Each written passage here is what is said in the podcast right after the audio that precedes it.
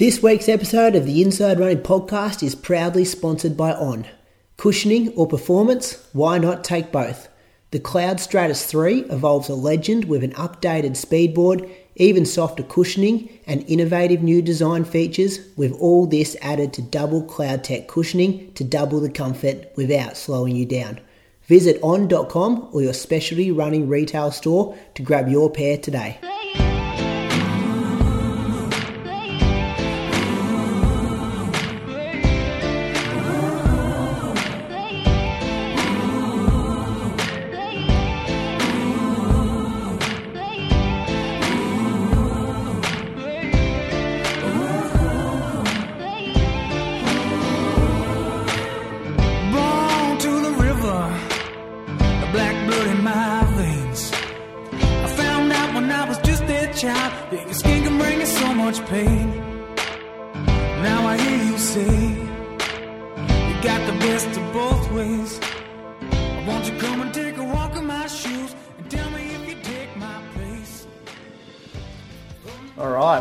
To the August, late August edition of Inside Running Podcast Shoe Geek spin off show. We are joined here by Jordan Donnelly from On Running. Welcome, Jordan. Hey guys, thanks for having me on. It's a it's a pleasure and a privilege to yeah to be in your audience in your on your panel today. Okay, yeah. So, Jordan, you're going to get a chance to explain who you are and, and why we've um, reached out to uh, have you on, and, and, and you've been so generous. To, we had to work through a few. You've got a team around you, mate. We haven't had to do that before.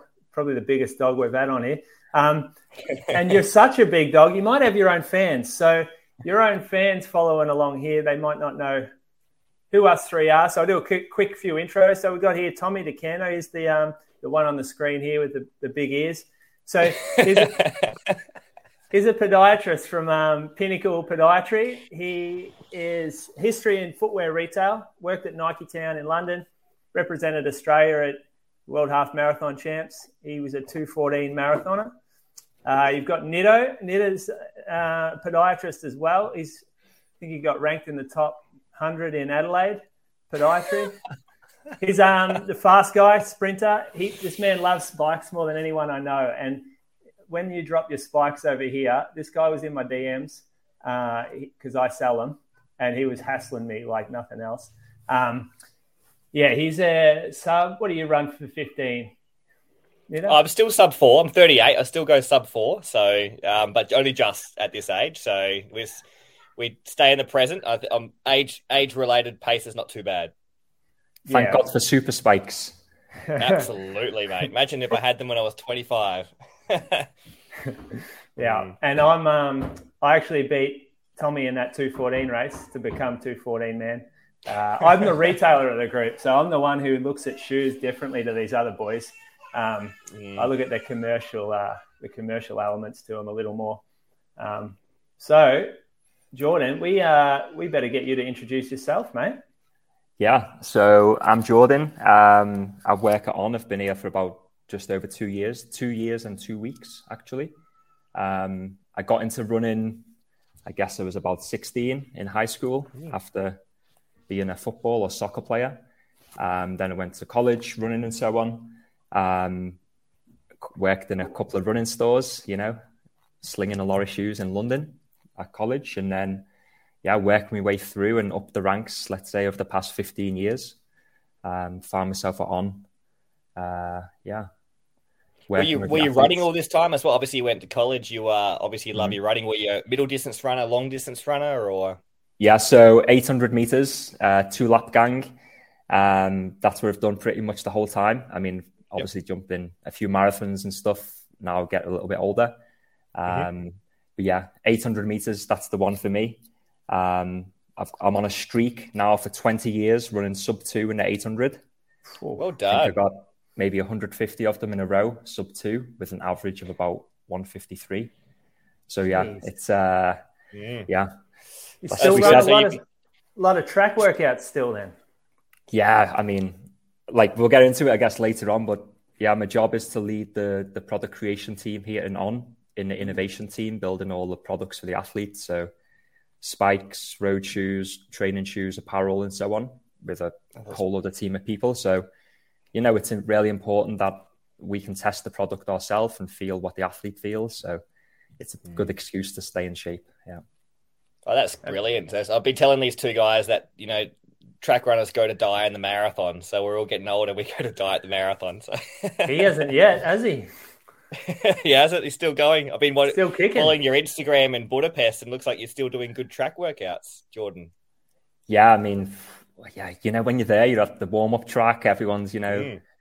doing stuff. Okay, jump in a few workouts, pace a few of the athletes, and um, yeah, yeah, it's good fun. You get a, a, bit more adrenaline. You can always get one more one more rep in. You know, yeah. How was Budapest? Um, I was amazing. Um, I mean, for many reasons, us as a brand, we have more and more athletes now. We had 38 athletes compared to 26 the year before. Wow. Um, we had some really good successes with, especially the OAC athletes. We had from down by your ways, George Beamish. He got fifth place in the steeple in his eighth ever yeah. steeplechase. We have his, his spikes here signed, Geordie Beamish. We'll speak about that Very later. Um. But yeah, across the board, just really positive for us. Really good validation of all the hard work we're putting together with athletes, product, everything coming together before the big dance this time next year in Paris. So, out of interest, Jordan, do you know how many on athletes were at, uh, let's say, Doha World Champs? Yeah, we had six, uh, six in Doha. Um, then we had eight in Tokyo in um, Tokyo Olympics, but none of them were in on spikes. Unfortunately, the early age of super spikes, the brand wasn't quite there yet with the product, and we did not want to. You know, if you make the Olympics, it might be once in your life, and we didn't want to compromise any athlete's performance. So we allowed them to race in a slightly different product while we were still developing what you see today. And then so much chatter back then, wasn't there? So much chatter mm. about that. Yeah. It was like there was the argument that it was great for the brand because it showed that you care about your athletes. Mm. And then there was like those that were saying that it was hurts the credibility of the brand as well as just sort of really kind of divisive chat. Yeah, I mean, but it um it came to fruition. I think it was it the Millrose Games we saw. It was the indoor event, and you had a few a few athletes just jump into them, and you had this blinder of a weekend, and then the spikes just shot up. I think I think Geordie might have snuck in and won a three k indoors. I think Alicia wore the spike, and and then suddenly it's gone from um you know the spike doesn't exist to the spike wins races only. So hmm. yeah, I, I give you a little bit of a timeline. So we started the project. It's called the Lightning Team and our job is to create the products for the athletes. And we started on 15th of August 2021, so right at the end of Tokyo Olympics. Uh, we met with Dathan, the OAC coach, Ollie Hoare, Alicia Monson, and Geordie Beamish. They came here to Zurich for the Zurich Diamond League, which is actually tomorrow. Mm. Um, yeah, we did some little workshops, started gathering some insights and so on from them. And then we just got to work. That was in August 2021.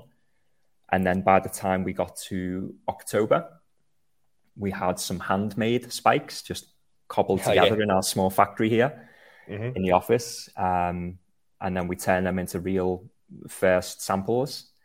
We flew from Vietnam directly to Florida. The athletes were doing a warm weather training camp, even though it was in the, you know, pissing down rain. Um, and yeah, they tested the spikes. I think it was a Wednesday. Ollie George Beamish, Joe Klecker, Alicia, they all did a workout on the Wednesday. They liked them, and then they put them on on the Saturday at the Millrose Games. And mm. yeah, we say the rest is history. George Beamish uh, mm. won that 3K in a famous big kick. Alicia won the mm. 3K. Ollie won the Wanamaker mile, and Sage ran a 424 mile. Actually, we've got this is the first prototype here. We got it cut open so you can see what's inside. Um, we can get into the specifics yeah. of that a bit later on. But yeah, that was already yep. five months after we started, and then go another six months further down the line into the summer season, and we had um, yeah national records in mm. Oslo for Ollie. He ran his 347 mile, and then all, all, the athletes in Eugene at the World Champs had the spikes, and then we were sold a small number of them. Then it was still difficult with COVID shutdowns in China with some of our key suppliers, but um, yeah. That seems like a it's, pretty a pretty quick turnaround compared to what I hear from other footwear companies saying how long it can take from concept to actually producing a spike. or a shoe. Mm-hmm. Um, that's is that. Do you think that's because? How, how do you think you got it out relatively quick? Yeah, so we had we had a team of three of us. We all started at the same time, coming from different competitors. So we had the general idea, like, well, maybe like 15 years of experience of how to do it. Um, yeah, and we just like literally just working night and day, nonstop. Um, you know, just full gas to make it happen and breaking all the rules of just like flying back and forth to Asia and mm. yeah, um, yeah. In in other, what are the yeah, go on. One of the one of the one of the big reasons we wanted to get you on was in that process. A lot of a lot of the um the people were building shoes and getting objective data in the lab, trying to work out whether we can make a runner more economical. And I'm not sure if it was a podcast I heard you on. You talked about using the athlete specifically and getting a lot of subjective feedback from the athlete. And it was a bit different to other brands, especially the large brands. You were working closer with the athlete. Can you sort of give us a bit of insight, even on the early ideas? Were you using athlete feedback more to produce the shoe, or were you using more objective data and testing and things? Um, was there a ratio, or was there was it yeah. biased towards one way more than the other?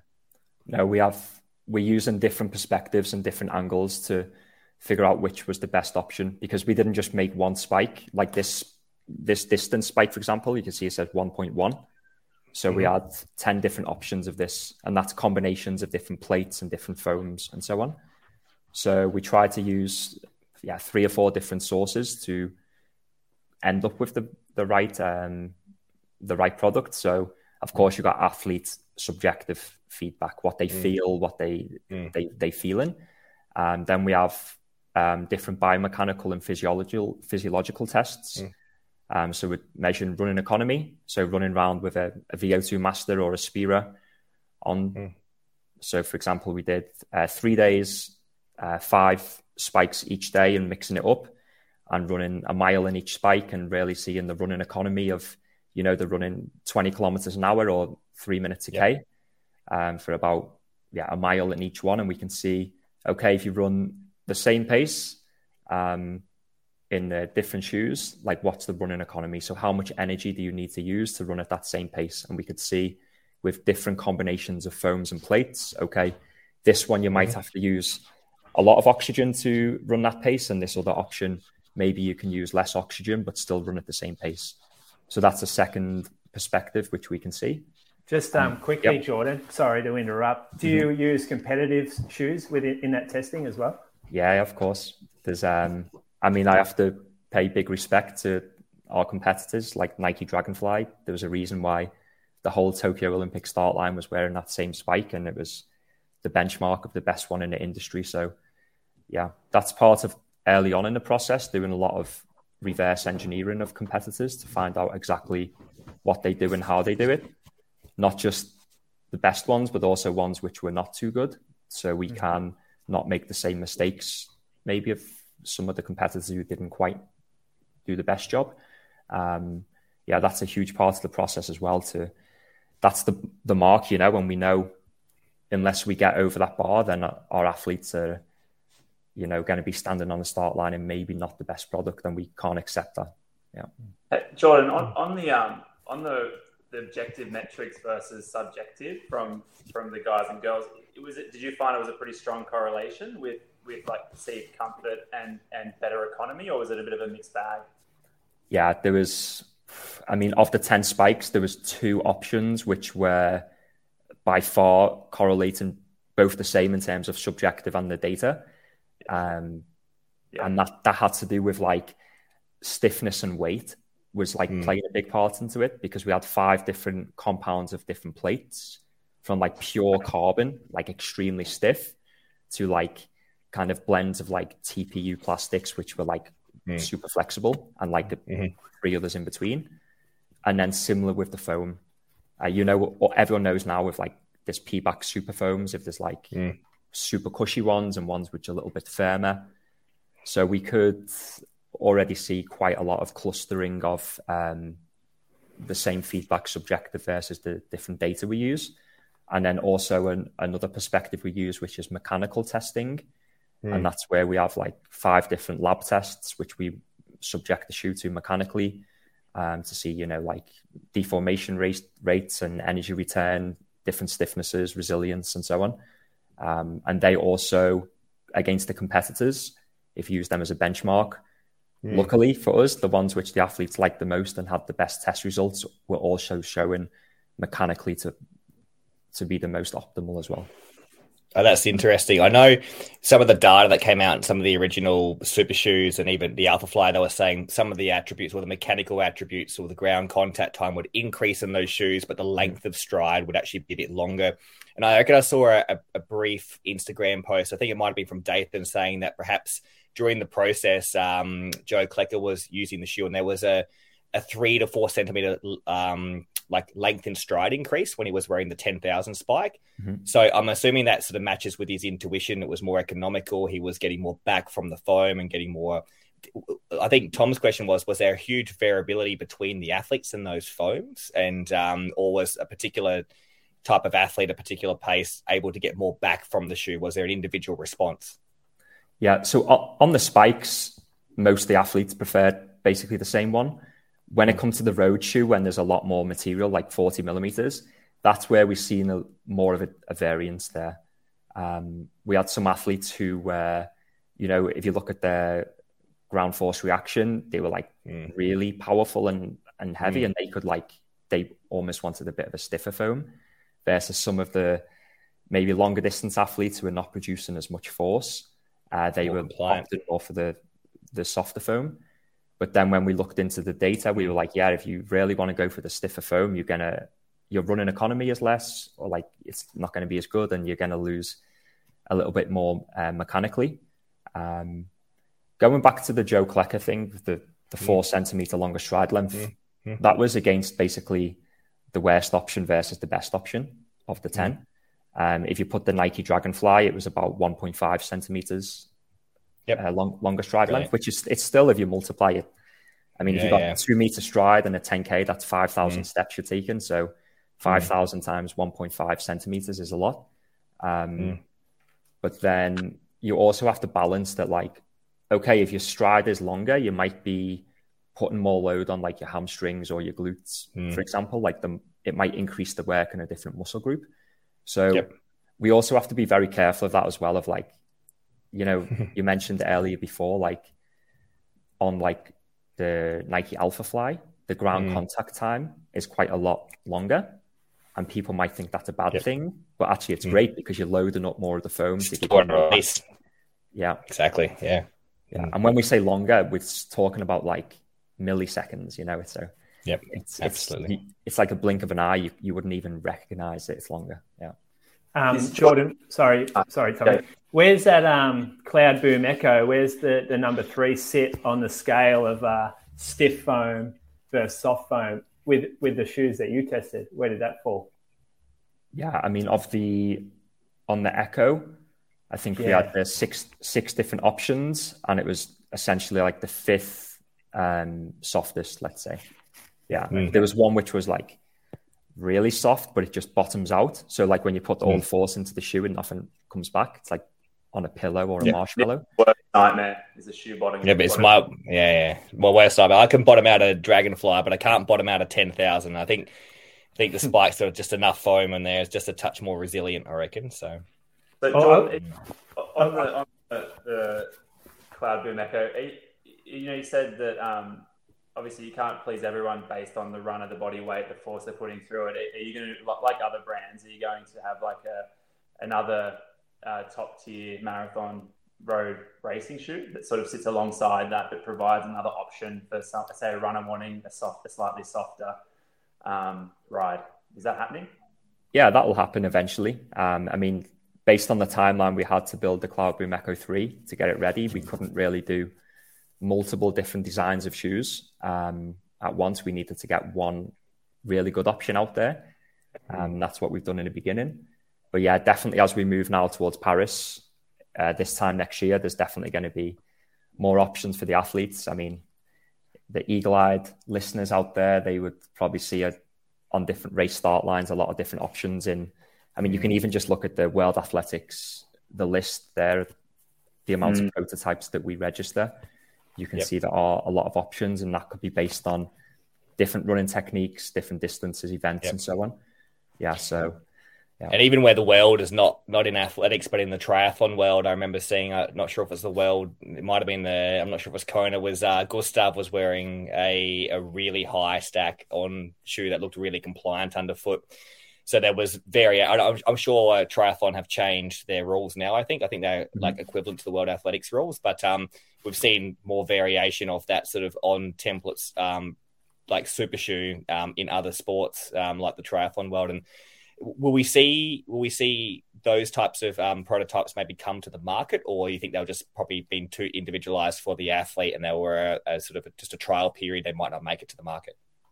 Do you mean like products which are over the forty millimeter limit, or yeah, yeah. So we've seen a couple brands doing over the 40 meter limit mm-hmm. and use them as training shoes, for example. And um, I think someone wore an Adidas one in a in a, uh, a, marathon not long ago and got DQ'd for. I think that was the uh, the Prime X off memory. So yeah. will they will they stick beneath the limit because it's just no point selling shoes that are that are above the limit?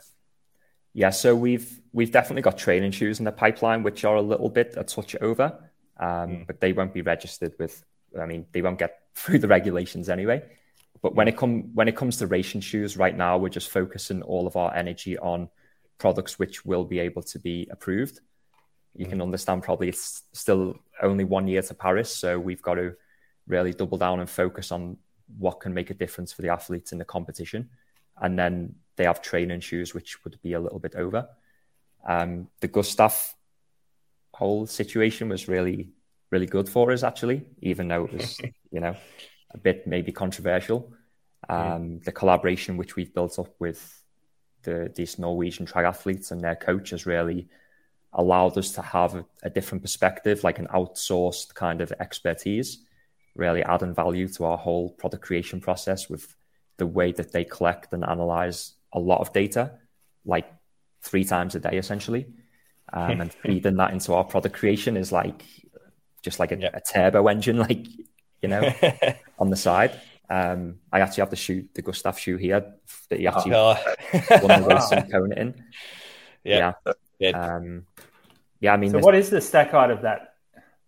This one, I'm not allowed to say, but it's it's oh. over 40. yeah.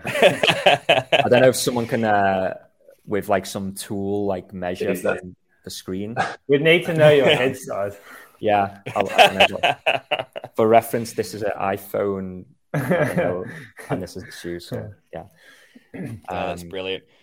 Jordan, yeah. with with all the um, athlete centric development and feedback, do you do you feel like maybe the shoes come out a little elitist for the general market? Mm, that's a good question. Um, I think what we create can benefit everyone, definitely. Although when I go to like major marathons and I see runners, and this is not to say anything bad about this type of runners, but when I see runners in, let's say, the five, six, seven hours running a marathon in a super shoe, and they're not really activating all of the tools of that super shoe, I feel like maybe they have the wrong shoe on, and there's definitely a market where you could create a super shoe for somebody who's running or spending quite a lot of time out on the roads there.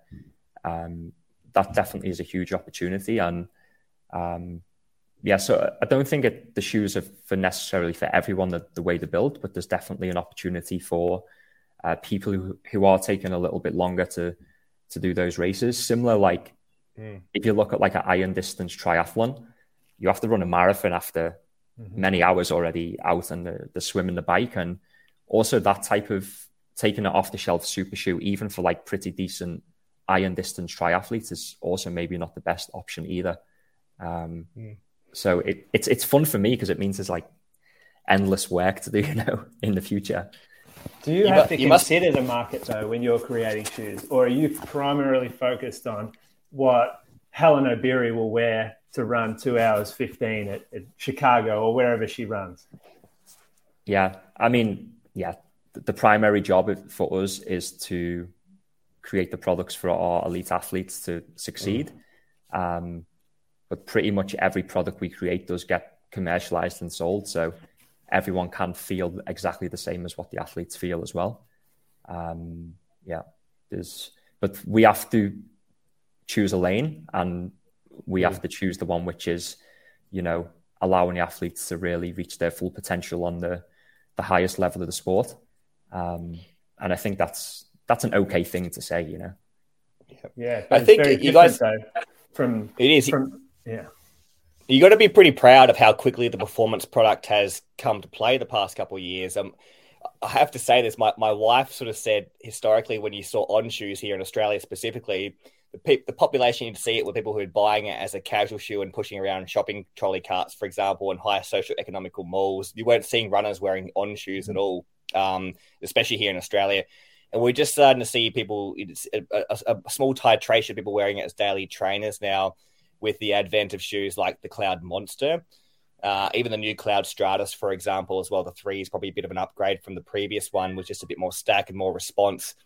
So the shoes have gone from being um, a concept that's interesting, that looks really nice, to a performing product as well. And that's happened all within three years, I would say. Yeah. I mean, one of the key strategic reasons why we have the department which I work in is really to bring performance credibility to the brand for the long term. I mean, we started out as a high performance um, product, the first ones were, mm-hmm. you know, for triathletes and marathon runners. And then as the popularity of the brand grew, of course, we added more products and people started using them for everyday uh, lifestyle use, let's say. But yeah, the, the huge focus, and I think my department's probably the one getting the most resources and investment in the whole brand. Um, and you can see the results of that now coming to fruition in the in your stores and with athletes and so on um, it is really focused on high performance and not cutting corners and really doing the best thing for the most for the the best product. And I've worked in a lot of brands that say that, but they don't really do it. It's still mm. way more commercially driven and not really the the very very very best for the athlete. So yeah, this is a, a this, big reason why this, you joined on. Yeah, and this is just it. You've had a history in the footwear industry for such a long period of time now 10 years ago could you imagine yourself working in a performance industry with the materials you have? The like the, the the the last six or seven years have been the most interesting part of performance footwear i can well since i've been alive. So could you imagine that you're building products using these types of materials and engineering shoes to create a harmonious perfect shoe for these athletes you know 10 years ago when you were working at other brands? Like did you think that was always going to happen or do you think you know this is just the way it is now this is the norm? Um I couldn't imagine it, but back then, like for example, I started in Adidas, and my boss was the guy who invented Adizero, Kohei Hagio. He's like a shoe craftsman mm. from Japan, and he like taught me a lot of shoe craft and so on, and specifically for running shoes. He was making Haile Gebrselassie shoes when he ran 203.59 and yeah. breaking world records. And back then, it was all about the lighter the better, you know, super lightweight, but really nicely comfortable constructed shoes. And the human body adapted mm. to train and race in them. Um, mm. Obviously, the evolution now with um, super shoes and so on. I think the real re or the, the big reason why this shift took a long time was because people were completely looking in the wrong direction. They were always looking for lighter and more, you know, minimalistic type products. Mm. And they missed the, the big point that, hey, if you're taking 21,000 steps in a marathon, that's 21,000 times your body's crashing into this hard city streets. Mm. And yeah, it's, it's your body's breaking down. And unfortunately, back then, like there were some like options of like, let's say super shoes with like max cushion, but the materials mm. were like, like PU, Too like heavy. polyurethane. Yeah, it was like, they were like mm. bricks. So you're never mm. going to get a, a, marathon runner wearing a brick, you know. I'll never forget, mm. Jordan. My first marathon was in a traditional racing flat, and um, I'd done halves in them before, and they were great. And then marathon, I got to 22k, and my feet started to hurt, and I was like, "It's going to be a long second second." Half. Tell him, tell him what shoe that was. The Nike Mayfly. Okay. wow, man. Yeah, yeah, yeah. Yeah, yeah I love that shoe.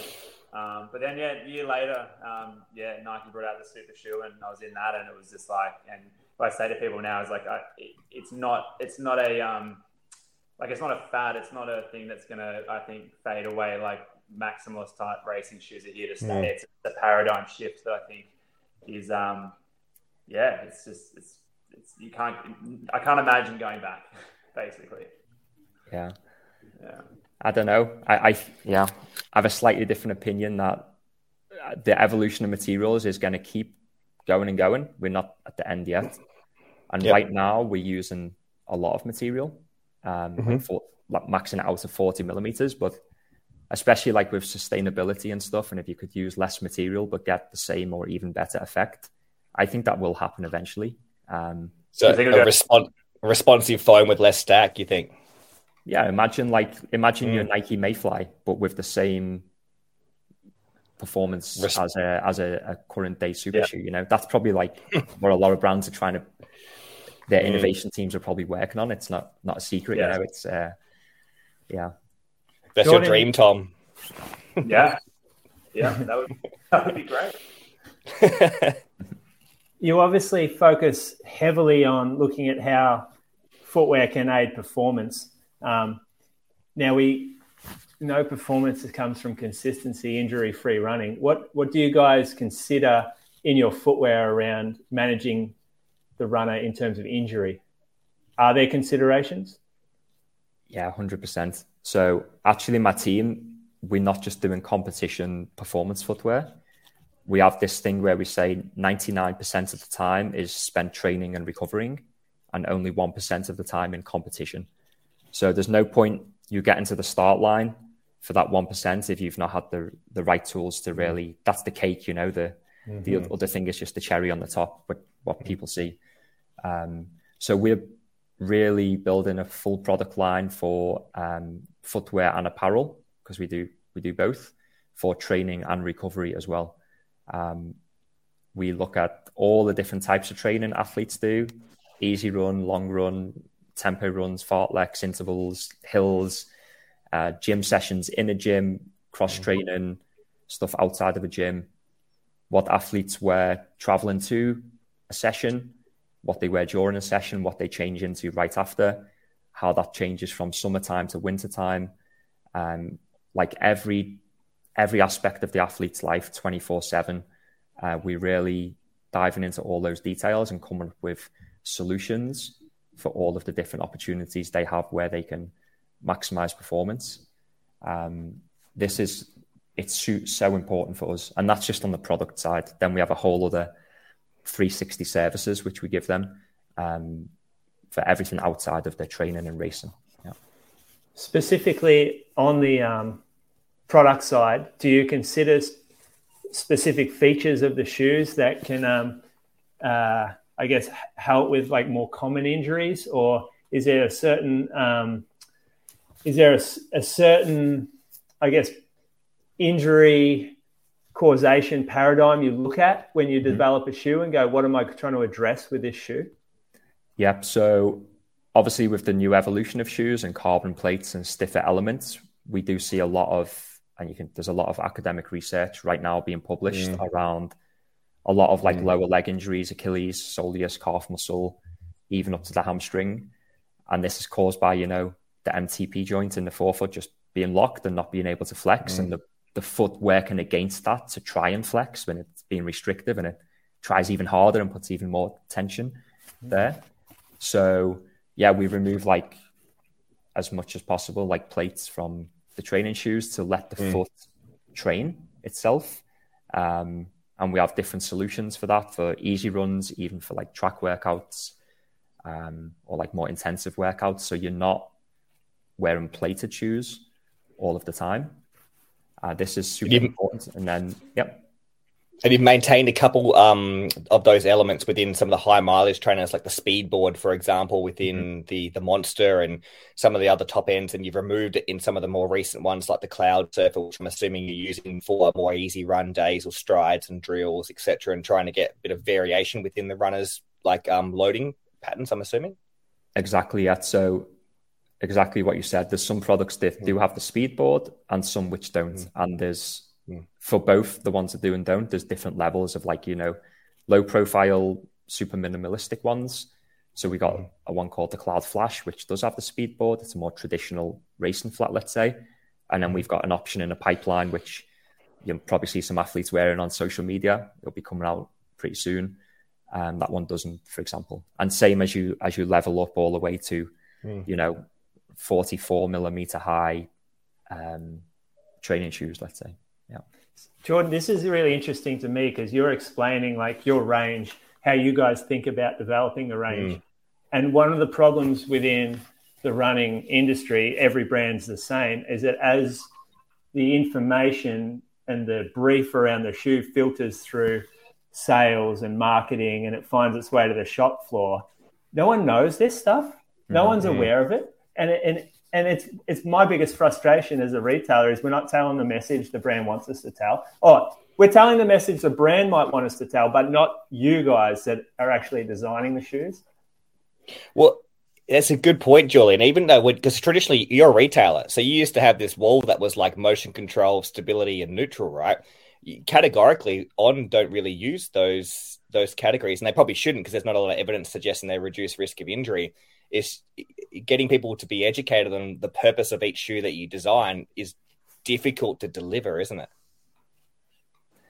I mean, it's difficult when you've got like like all brands, ten to fifteen different options. You know, um, it, it is difficult to get the right messages across. I mean, I think we we're trying to do a good job with like our our tools, which we create, which then filter through internally and then make it out to the real world, educational wise. And I must say, like the on tech reps, I mean, I meet a lot of them. It's really exciting. I mean, I used to also mm. be there, let's say, on the front line, the face of the consumer. So, yeah, I, I, I value so much like that connection and like really getting the the right facts to them that they can really explain the product in the you know the most authentic way.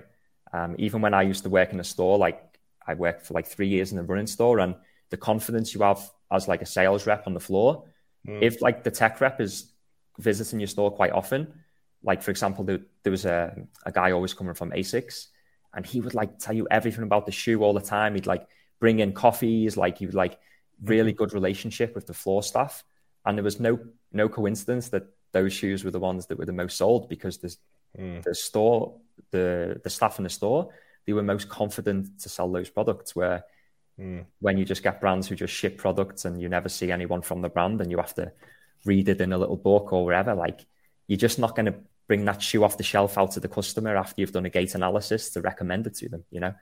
So it's, I see the value in it massively um, commercially for us as a business. And it's why I try to get, I think this year already like eight or nine times going to like marathon expos or events, working with the, the reps to really get the message across of what we're trying to convey to the the runners. Yeah. This week's episode of the Inside Running Podcast is proudly sponsored by On. Double CloudTec to double your run. The Cloudstratus has always been a performance superstar, with famously impressive cushioning on a road run for 5k up to a marathon.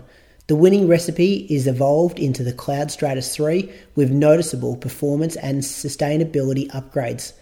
The improved nylon speedboard adds a powerful forward roll and a shaved off seconds to those double distances. While refined cushioning doubles down on the underfoot softness sensation, the Cloudstratus is famous for to take your run further than before. Visit on.com or your specialty running retail store to grab your pair today. Yeah, well, this is a, probably a good chance to um, take it back and talk about on when you arrived uh, so when did you start with the brand? Was it 2021? Yeah, so August 21. So just yep. over two years now. Yeah. Yeah, and like obviously, like we've been as a retailer, I've been shown On products for 10 years and um, never stocked it because I didn't think the product competed well in the market. I didn't like. I thought everything was too hard, to be honest. Everything felt rock hard underfoot. Um, and the range that I'm seeing for 2024 is one of the best ranges that I've ever seen. Um, and like we are so excited as a retailer to be able to show that and use the tools that you're providing to us. But mm. talk, talk to us about CloudTec because I reckon for a long time it was a um, the major limitation almost to the brand in how it was used, and you guys have seemed to use it as a strength these days. Yeah, so I mean, it's obviously very visual technology and it's instantly recognizable, but explaining what it does is maybe the next hurdle for the consumer. So I mean, just going back, it started with Olivier Bernhard. He was the founder of On. He was a professional triathlete, and you know, in the 2009 or so, he he was a runner for Nike. He had a contract with Nike, and he'd do all his training in a Pegasus, but he was doing a lot of volume, like you know, 120 miles a week, and his legs were really tired. So one day he finished the run, and he was sitting at home, and he he seen like in his garden like the garden hose, and he thought, oh, what if I cut up that hose and glue it to the bottom and it might add a bit more cushion? And he did it and um, he trained in it and he, they all fell off and so on. And then he did it so they stick. And then his uh, his roommate from his university days, he's seen it. He's more of a business guy and he's like, oh, that's like a cool product, you know? So they started making like these rubber, kind of like a, like a, what, like a, sh- a snowshoe, like a, a thing you clip on the bottom of your shoe almost. Um, but then obviously, no one wants to buy a shoe and then have to buy this thing as well, you know. So then they said, okay, let's make a shoe, and that was essentially what CloudTec was. It was like rubber hoses on the bottom of a shoe, pieces of rubber, and then it evolved. The what they thought of back then is actually still exactly the same today, which is how the cushion works. So you land on it and it deforms horizontal, uh, vertically, and also horizontally. So normal EVA or like other midsole properties pretty much all the time only has like a vertical deformation when you apply forces from the top. Whereas the clouds, they were built in a structure in a certain way that when you land and you apply pressure, it dissipates the, the forces down to the ground and also a little bit vertically. Now, the materials used and the geometries and everything has obviously improved a lot.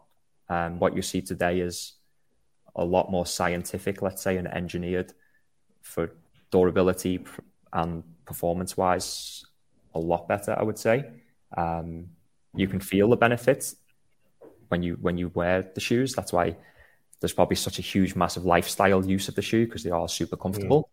but also when you look in the lab and you put it on slow motion and so on and you look at the different forces being reduced at different um, joints and so on you can also see a benefit there as well so it can continually to be optimized and that's the journey which we're on with CloudTec.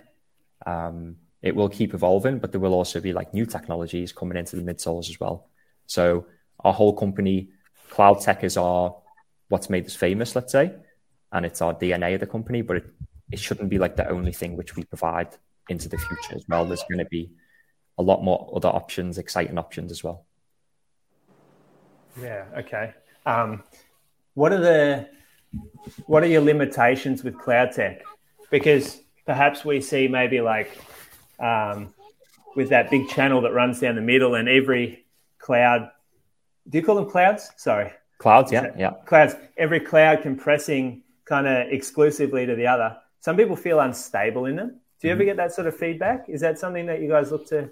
I mean, you have improved already, mm-hmm. um, but almost reducing how deep they are. Yeah. So I mean, it, it depends a lot as well on what surface you run on, or like the weight of the runner above it, and yeah. uh, where they strike the ground and so on. It can continually to be optimized. Um, luckily now with like kind of like AI tools, we can mm. use FEA like finite element analysis, where we can do a lot of predictive models based on the structure of the product to predict the most optimal um, configuration of clouds and the geometries to really reduce a lot of, you know, what you just explained there of clouds kind mm. of squeezing into each other and becoming a little bit unstable. In the past, you know, when you're just making shoes without all of this digital tools, it's mm. have you seen like the the X and Y axis where you like fuck out, fuck around and find out. Yeah, yeah, yeah. I mean, for every yeah. brand, it it used to be like that, and mm. you know we're no different. Like ten years ago, you have to make something physically mm. before you find out. And yeah, now, yeah. luckily, we can make a lot of things digitally and find out digitally before you've ever made a physical product that you can eliminate so many defects and opportunities of instability. Mm.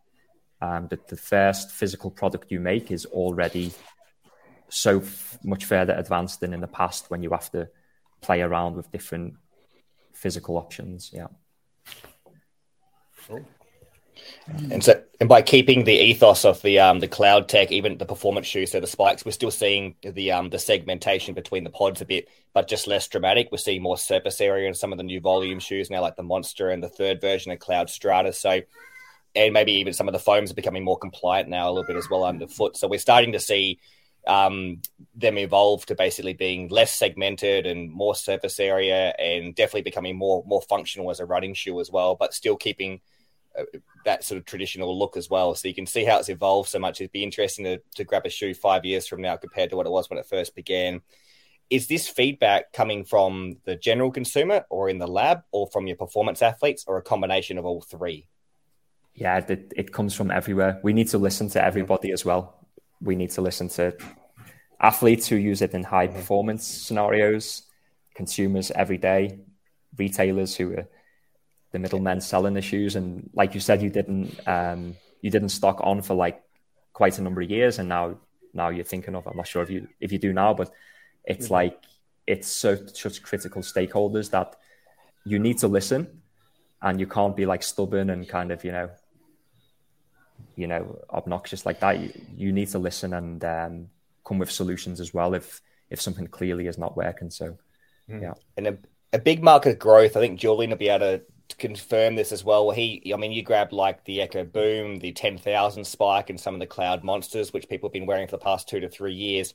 But specifically in Australia as well, we've had a bit of a boom in terms of just the marketing of the on stuff, but also at a grassroots level. Like, I mean, I organized a, a local race here, a cross country relay race, a mixed relay, like a, a, surrogate to like state relay from like what's equivalent to like Bathurst, because we had the World Cross Country here mm-hmm. earlier in the year. And on were happy were happy to jump on board and you know give some some product for the for the winners and performers in athletics victoria we're starting to see on sponsor some of those races which are some of the best races in australia and now we're seeing it on a global scale where they've got these on nights as well so we're starting to see on really get involved with um, people that love not just recreational running but also at the high performing running connecting the two communities and investing in that i'm not sure if that's what your team is involved in but can you talk a little bit about what what's the strategic plan there? Because it's definitely definitely more like we're seeing people know your product because you are investing at the source of grassroots athletics. Yeah, I'm going to say one sentence and you have to remember it. I said it earlier, and that's that we want to be true to the sport. You know, we don't just want to buy an athlete who's going to win us a medal and market that and say, hey, we're the best because we've got the fastest athlete. That's like, that's just a shortcut and it's not true to the sport it's like like being a culture vulture or just buying a culture. Like that's mm. not going to help us in the long term.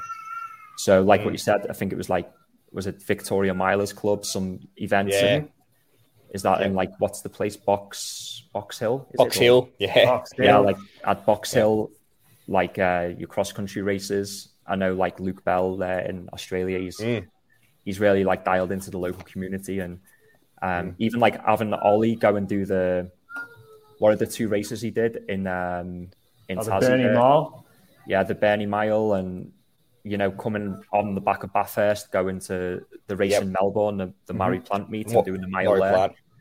Yeah, it. like mm. building up the Oceania OAC group with Craig Mottram and uh, Claudia mm. Tess and uh, Ben Buckingham, all the you know, trying to bring Aussie athletes who might have gone to college in the US and giving them an opportunity mm. back home as well. Like we're trying to invest in like all the different levels of grassroots from like high schoolers, cross country events, um, you know, kind of like your Victoria Milers clubs. Yep. It's more elite level with like the OAC, Oceania mm. for athletes who might want to make that step. Um, yeah, it's we're trying to like do it in a good way. And what you mentioned there as well, this on track night. So we'll mm. be at the Zatopek. I think mm. it's in uh, December. December, yeah. Yeah. So like really trying to make a presence and try to improve the experience of not just the athletes but also the fans and the engagement. I think the meet in Melbourne was really good. The one, the Murray Plant meet, it was yeah. like on the back of World Cross Country. It was really cool, and we're going to try and take that to the next level again with our um, with our on track nights. I mean, you might see videos of what we did in London, Paris, Vienna, and Los yeah. Angeles. So, you know, yeah. bringing food trucks and beer trucks and like giving away mm. like free food and beer, having like yeah, good, good yeah. days, making um, it fun. Getting, yeah, getting the crowd in the middle of the track. Um, mm. Not like not gimmicky fun, but actually like yeah. fun, fun. You know, genuinely like fun. Fest- yeah. Festival, festival of running. You know, yeah.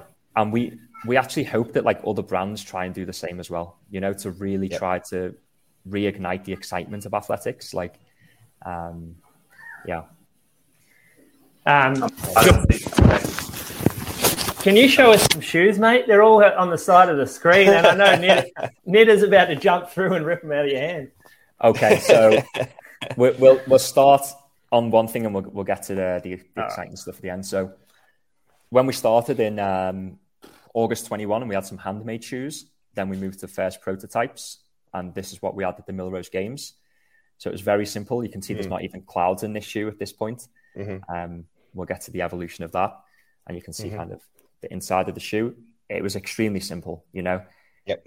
The reality is that like the the more impact you can reduce on the body and you can save the, the lower legs, it's like as much cushion between the foot and the ground as possible.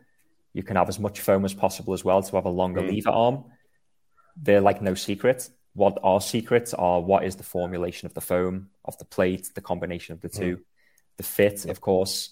Um, Yep. Those are things you can't copy, let's say, just by looking at them. Yeah. So this was the first spikes, and we started with this one. This was from January 2022.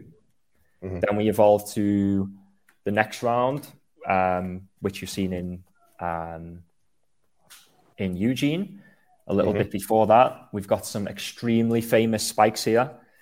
So, unfortunately, it's not the most famous pair of spikes in Australia right now. Um, those ones at his parents' house, but these are Ollie Hoare's spikes when he ran a 347 mile in Oslo um, Ah, yeah. in June 2022. So he did. He broke Stewie's Australian record. He tried to chase down Jakob Ingebrigtsen, didn't quite get him, but um, I think he ran 347.3. It could have been 4.6. I'm not sure.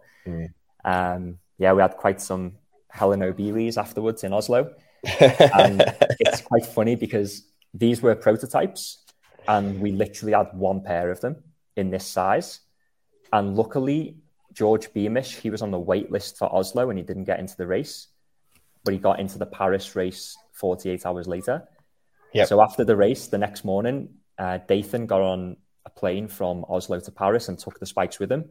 And then George Geordie Beamish wore the same pair of spikes to um, to qualify essentially for the world the, the world champs in Eugene. He ran in Yeah, Paris wow. Diamond League and uh, got his time and so on. So yeah, this was the the pair of spikes. They actually they cracked at a certain point. You can maybe see here the plate kind of come away Oh, a little bit. Um, Yep. It was like prototypes. There's things can happen, I guess. Yeah, and then we got we got them back to Ollie, and then now they're in my office. But yeah, so this was the spikes, and this eventually become the Cloudspike 10,000, which is now on sale, which everyone is Yep. wearing. And had- uh, just quick, just quickly on that one, everyone's wearing them for everything. The fifteen hundred. Yeah. That people aren't wearing the fifteen hundred for the fifteen hundred. They're wearing the ten thousand for the fifteen hundred. Can you? Can you? I mean, I I think I know why, but can you give a bit of an insight as to why? Yeah, so unfortunately, when we registered everything with World Athletics, we didn't know the exact end use of like what all athletes would use them for. And when we designed that spike, it was okay, a little bit more cushion for longer races and a little bit less for like the middle distance races. But then when we got further into it, then it was like, okay, the, that's clearly the best one, which all the athletes prefer. But the name was already registered and everything all set up and, you know, ready to go um, to retail, so we couldn't really change anything, unfortunately. But yeah, as we move forward, we won't put like distances behind the name of spikes. They'll have like a slightly different name. Um, yeah, I mean the fifteen hundred spike. I think it's still it's a very different spike. It, it's built very differently. Um, we do have a lot of athletes who prefer that one, but yeah, the ten thousand seems to be the one for the fifteen hundred runners. Um, yeah. Then we've got um, and a slight evolution of the 10,000 one where we just uh, changed the upper material specifically for steeplechase. So this is what Geordie ran in, in Budapest last week. So he signed the shoe. Um, yeah, so this one, um, just a, a slight material update, but on the same same geometries. So, J- Jordan, um, if if he's running in a prototype, but it's not going to go to market, is that in a championship? I thought there was rules around that. Yeah, so this one, because it's just a material change on the upper, and we sell some of them here in Zurich, this is is approved. the regulations is everything we submit to World Athletics, it's all around stack heights and um, the plate. But if you want to change the color of the shoe or change the, the laces or like Yeah. um, update the material slightly, then this is Okay. that's fine. So, yeah, it's essentially just a, a material um, Gotcha. adjustment. Gotcha. Yeah. And then what else do we got? Okay, so we got this is the first prototype of the Cloudboom Echo 3.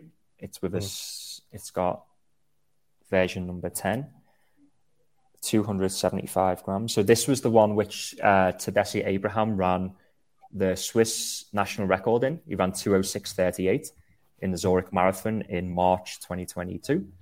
Um, it's a slightly different upper, different foam, and different plate.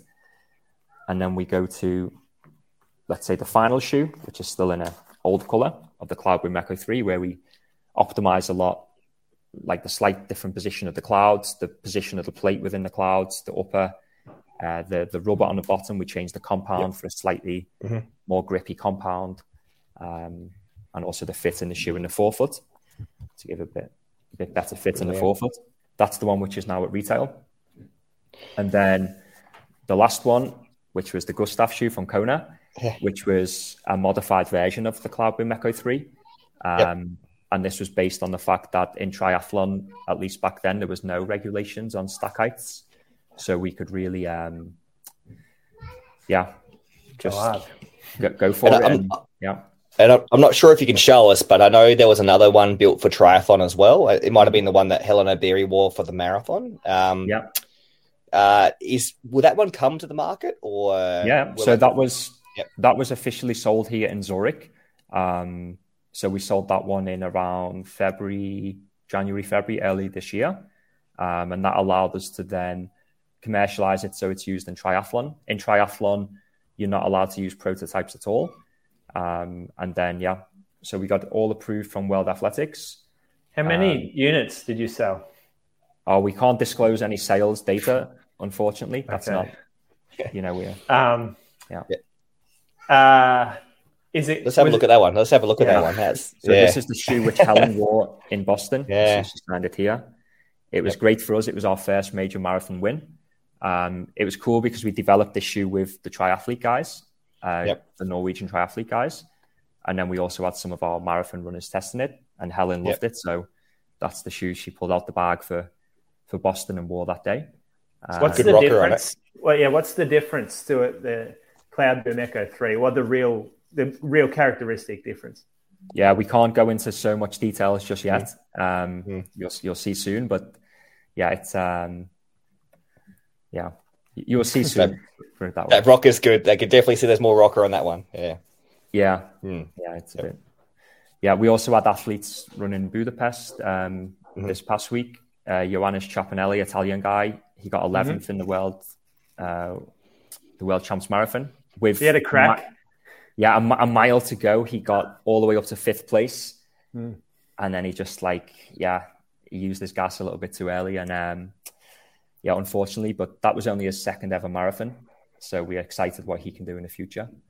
Um, yeah, so it's exciting for us, the product team, to see all the athletes performing. And I always say, you know, the athlete is the cake and the product is just the icing on top.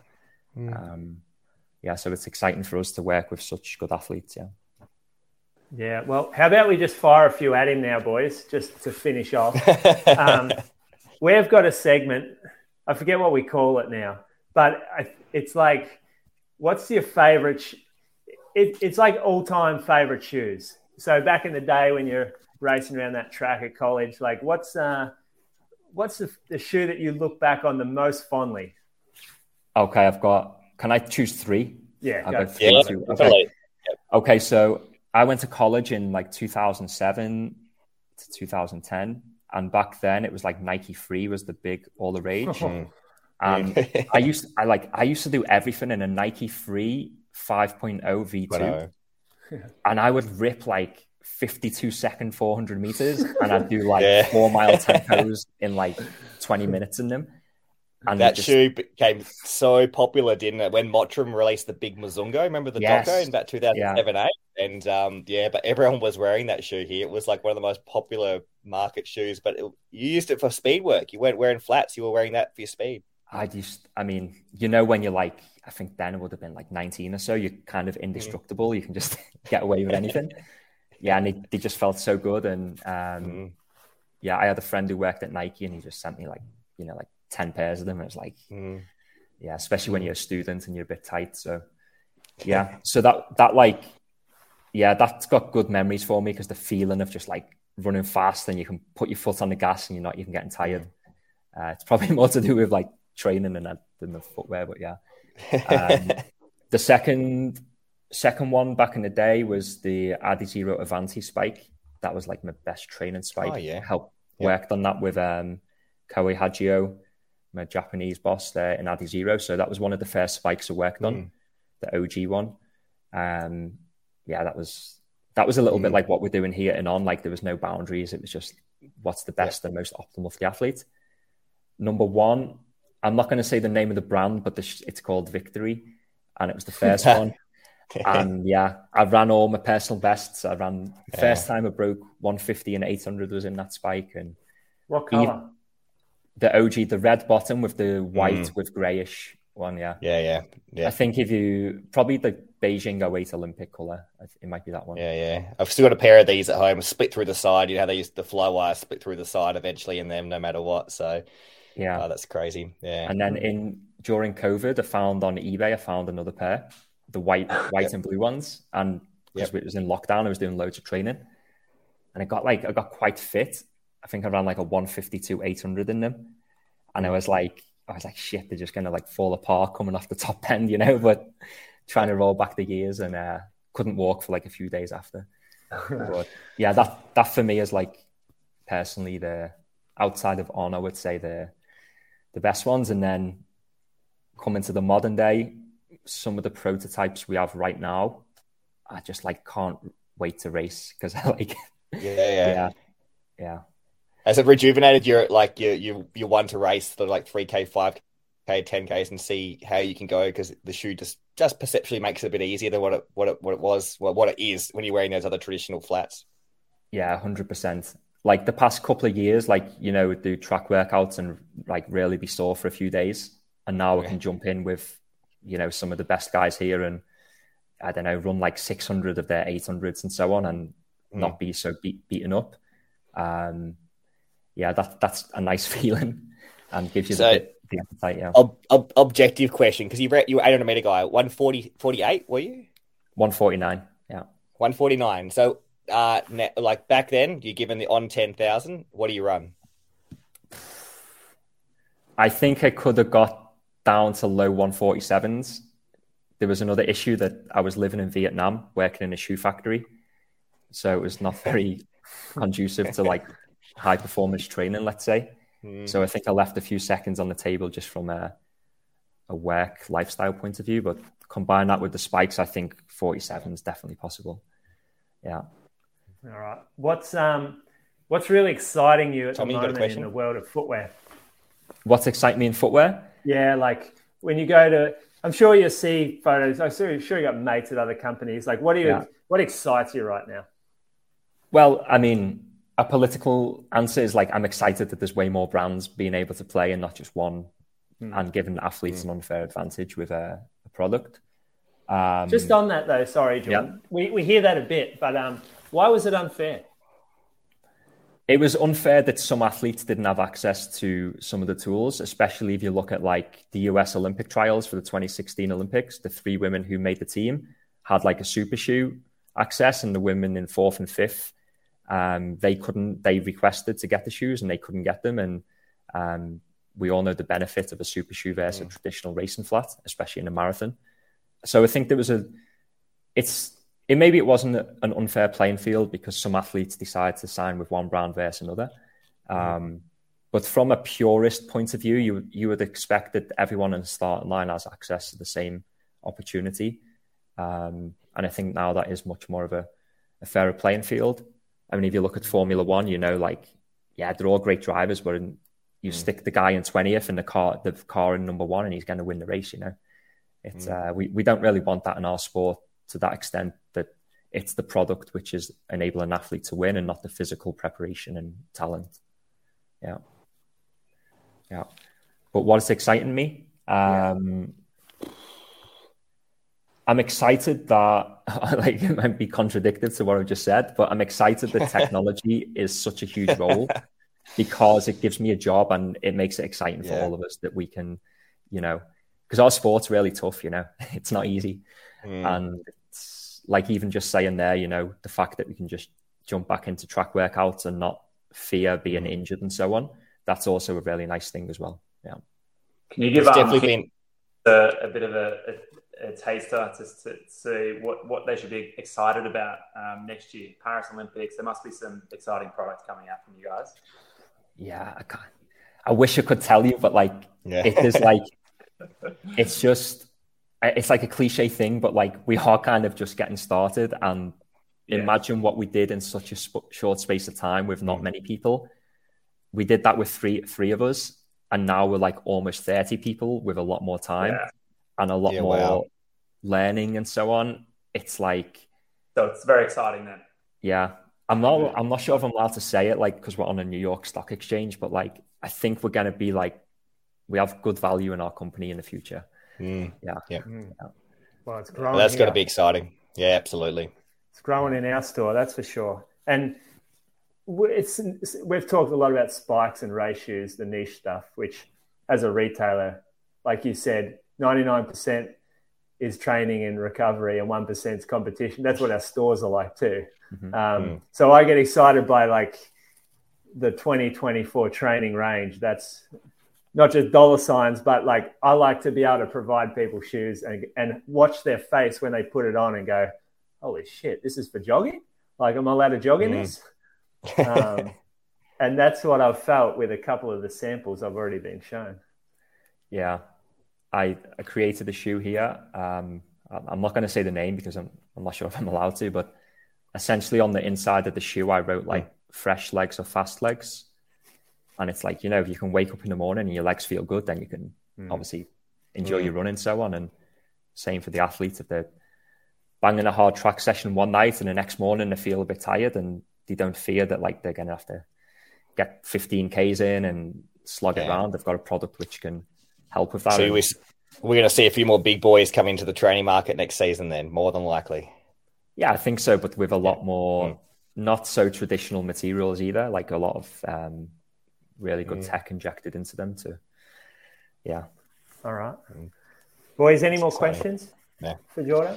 Look, where where can people follow you and keep update with all the on stuff like social media, etc.? Where where can people keep up to date with all the knowledge?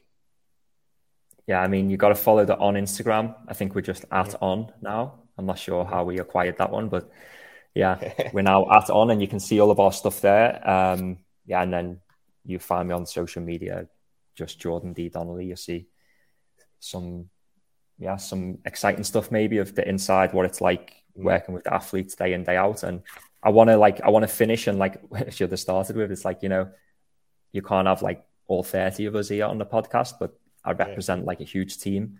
Um and it's not possible without all the other people. And um I hope everyone really understands that that you know, I'm a guy who sits here on a podcast and whatever, but there's like so many people behind it making it happen. And uh, like last week in Budapest, of course, it's a massive budget and so on, but we take like the whole team there to really celebrate and enjoy the big moment. And um, I don't think I don't think you brought Bally out. He's still home. You didn't bring Luke Bell out. Yeah, It's it's a bit- family. Can't leave Yeah. the family. yeah, may- maybe he goes to like Hawaii or Kona or something. He's like he's Oh yeah, they love him over and there. and stuff. Yeah, Right. They, they would love him there. Um, all right. Well, Mm. are you on Strava, mate? 'Cause Classic we have big. Strava.